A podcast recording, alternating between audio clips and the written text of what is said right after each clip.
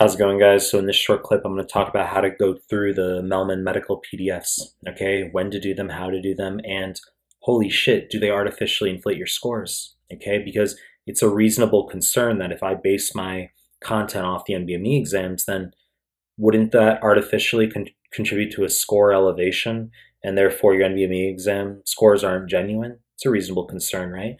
So I'll address that in this clip as well as when and how to do the PDFs, as I said. Before we get started, please subscribe my channel. I really appreciate it. Give it a like. Really appreciate it. Find me on Instagram, mehlman underscore medical, M-E-H-L, man underscore medical. Links down below. Find me on Telegram. Links to the Telegram group and channel down below. Now start the clip. So, do the Mehlman PDFs artificially inflate your score? The answer is absolute nonsense. Absolute garbage. Okay? I mean, this notion that they increase your score, if you're doing the correct study, if you're looking at the correct things, your scores should go up on the NBME exams. That's how it works.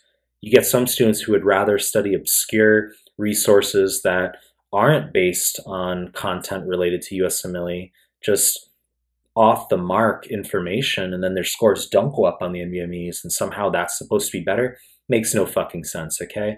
Where do you think UWorld and AMBOSS base their questions off of? It's the NBME exams. And you don't get students complaining that QBank is artificially inflating their score. Do they? No. So if you're studying the right materials, your scores should go up. That's how it works. Some students, however, might have the more specific concern that it's not that my PDFs are based on the NBMEs, that's a potential problem, as much as it is that I occasionally insert bullet points into my PDFs that reflect real NBME questions where I say answer on NBME equals X and in turn i'm giving you answers quote unquote so that might be the more specific concern students have. Well i just simply will have an nbme question i know off the top of my head and I'll, i could just flip that and insert that into the pdf that's why i make excellent content. This isn't an accident okay? So as an example i know of an nbme question where it's an eight-year-old girl has a non-blanching rash meningococcal septicemia. She's got a low blood pressure, low sodium, high potassium, low pH, low bicarb, and the answer is ACTH stimulation test to diagnose adrenal insufficiency due to Waterhouse-Friderichsen syndrome. And so in my PDF, I might write six-year-old boy who has a rash on the abdomen, doesn't blanch to pressure, has a metabolic acidosis, normal anion gap because adrenal insufficiency is not in MUDPILES as a cause of metabolic acidosis.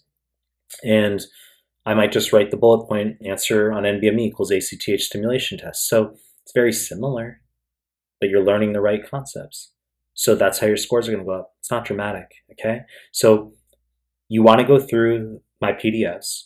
You want to do in particular not just high yield arrows, which is highly specific rules in for you passing. You need to know high yield arrows. But I don't want you to neglect cardio, pulm, renal, gastro PDFs. Those four are excellent, okay? hematology as well, they're all good. They're all excellent. Students like immuno, biochem, neuroanatomy PDFs, those are above pass level, I'd say.